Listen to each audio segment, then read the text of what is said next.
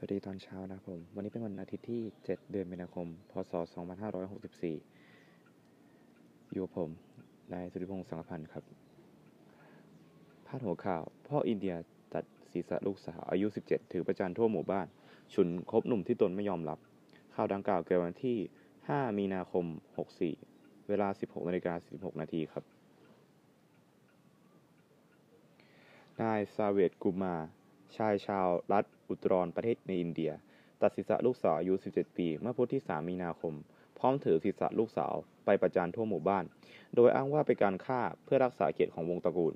เมื่อตำรวจเดินทางไปถึงที่เกิดเหตุ ก็สอบถามว่าศีรษะเป็นของใครและได้มาจากไหน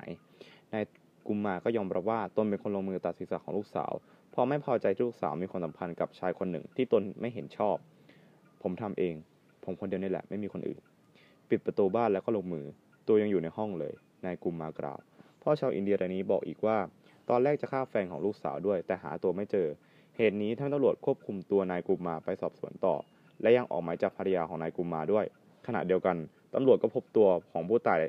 ตามที่บ้านที่นายกุมมาบอก และส่งไปชนะสูตรแล้ว ข้อมูลของสำนักงานสถิติอาชญากรรมแห่งชาติของอินเดียเมื่อปี 2562 ชี้ว่ารัฐอุตตรในประเทศพื้นที่ ที่มีอาชญากรรมต่อผู้หญิงสูงสุดในอินเดีย ไม่ใช่แค่นั้น ปีเดียวกันรัฐอุตรประเทศ อินเดียยังเป็นพื้นที่ที่มีอาชญากรรมต่อเด็กสูงที่สุดด้วย ซึ่งปี 2562 มีถึง 7,414 คน มาด้วยรัฐมัธยประเทศครับที่ 6,503 คดี และรัฐมหาราชตะที่ 6,402 คดี แรงกระทบเนื่องจากเป็นคดีอุกอาจที่เกิดขึ้นกับโนดด้วยกันเอง จึงถือเป็นเหตุการณ์สะเทือนขวัญกับคนหมู่มาก น้ำหนัก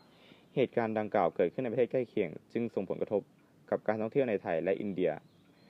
มีความสัมพันธ์ที่แย่ลง ความขัดแย้ง เป็นความขัดแย้งระหว่างคนและคนด้วยกันเองครับ อารมณ์หวาดกลัว เศร้าเสียใจ โกรธ ความไม่ปกติ การฆาตกรรมอย่างโหดเหี้ยมจากคนในครอบครัว ซึ่งมีฐานะเป็นบิดาเป็นผู้กระทำครับ ความเด่น โดดเด่นเนื่องจากเป็นประเทศใกล้เคียงกับไทย และมีการเดินทางระหว่างประเทศบ่อย ความใกล้ตัว ค่อนข้างมีความใกล้ตัว ซึ่งมีผลกระทบในการท่องเที่ยว การค้าหรือทางศาสนากับไทยทำให้เกิดความหวาดระแวงกันในสังคมครับ ความทันต่อเวลา เนื่องจากเป็นข่าวทางอินเทอร์เน็ต จึงมีการอัปเดตตามสถานการณ์ตลอดเวลา ประโยชน์ทำให้เกิดความหวาดระแวงมากขึ้นกับสังคมปัจจุบัน ไม่ว่าจะเป็นคนที่สนิทหรือใกล้ตัวมากแค่ไหน หรือแม้แต่ครอบครัว ก็อาจมีแรงจูงใจทำให้เกิดความเสียหายกับชีวิตและทรัพย์สินได้ จึงควรระวังเอาไว้ คุณค่าทางการศึกษา ศึกษาวิธีเพิ่มความปลอดภัยให้กับชีวิตและทรัพย์สิน